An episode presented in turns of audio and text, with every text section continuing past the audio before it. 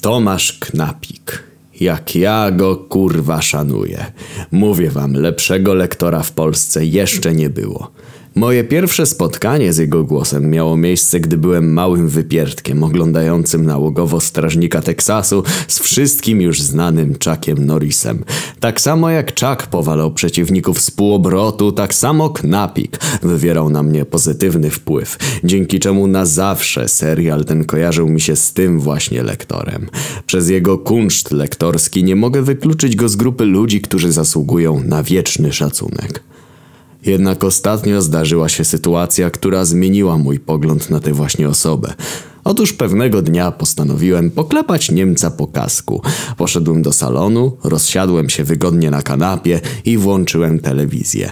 Oczywiście po 23, kiedy kanał TVN Turbo zmienia się w TVN Mass Turbo. Patrzę, głębokie gardło. Film z 1972. Pierwszy film porno dopuszczony do kinowej dystrybucji w USA. Takiego klasyczka nie mogłem pominąć. Zaczyna się film. Kilkuminutowy wstęp, napisy, krótka pogadanka i zabierają się do roboty. Ja podekscytowany tym faktem wyciągnąłem ze spodni swojego bydlaka śmierdziela. Akcja zaczyna się rozkręcać. Oglądam jak ciuchcia wjeżdża do zajezdni i czułem się wspaniale. Laska zwijała się jak za skroniec, wyjąc w niebiosa. Szampan zwycięstwa już miał wybuchnąć, kiedy nagle usłyszałem grube i chrypiące Pieprz mnie.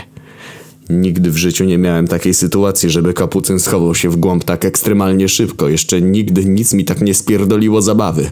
Nawet wejście mamy, kiedy musiałem chować swojego bonera, ale przy głębokim głosie knapika do głębokiego gardła mój towarzysz sam się schował ze wstydu.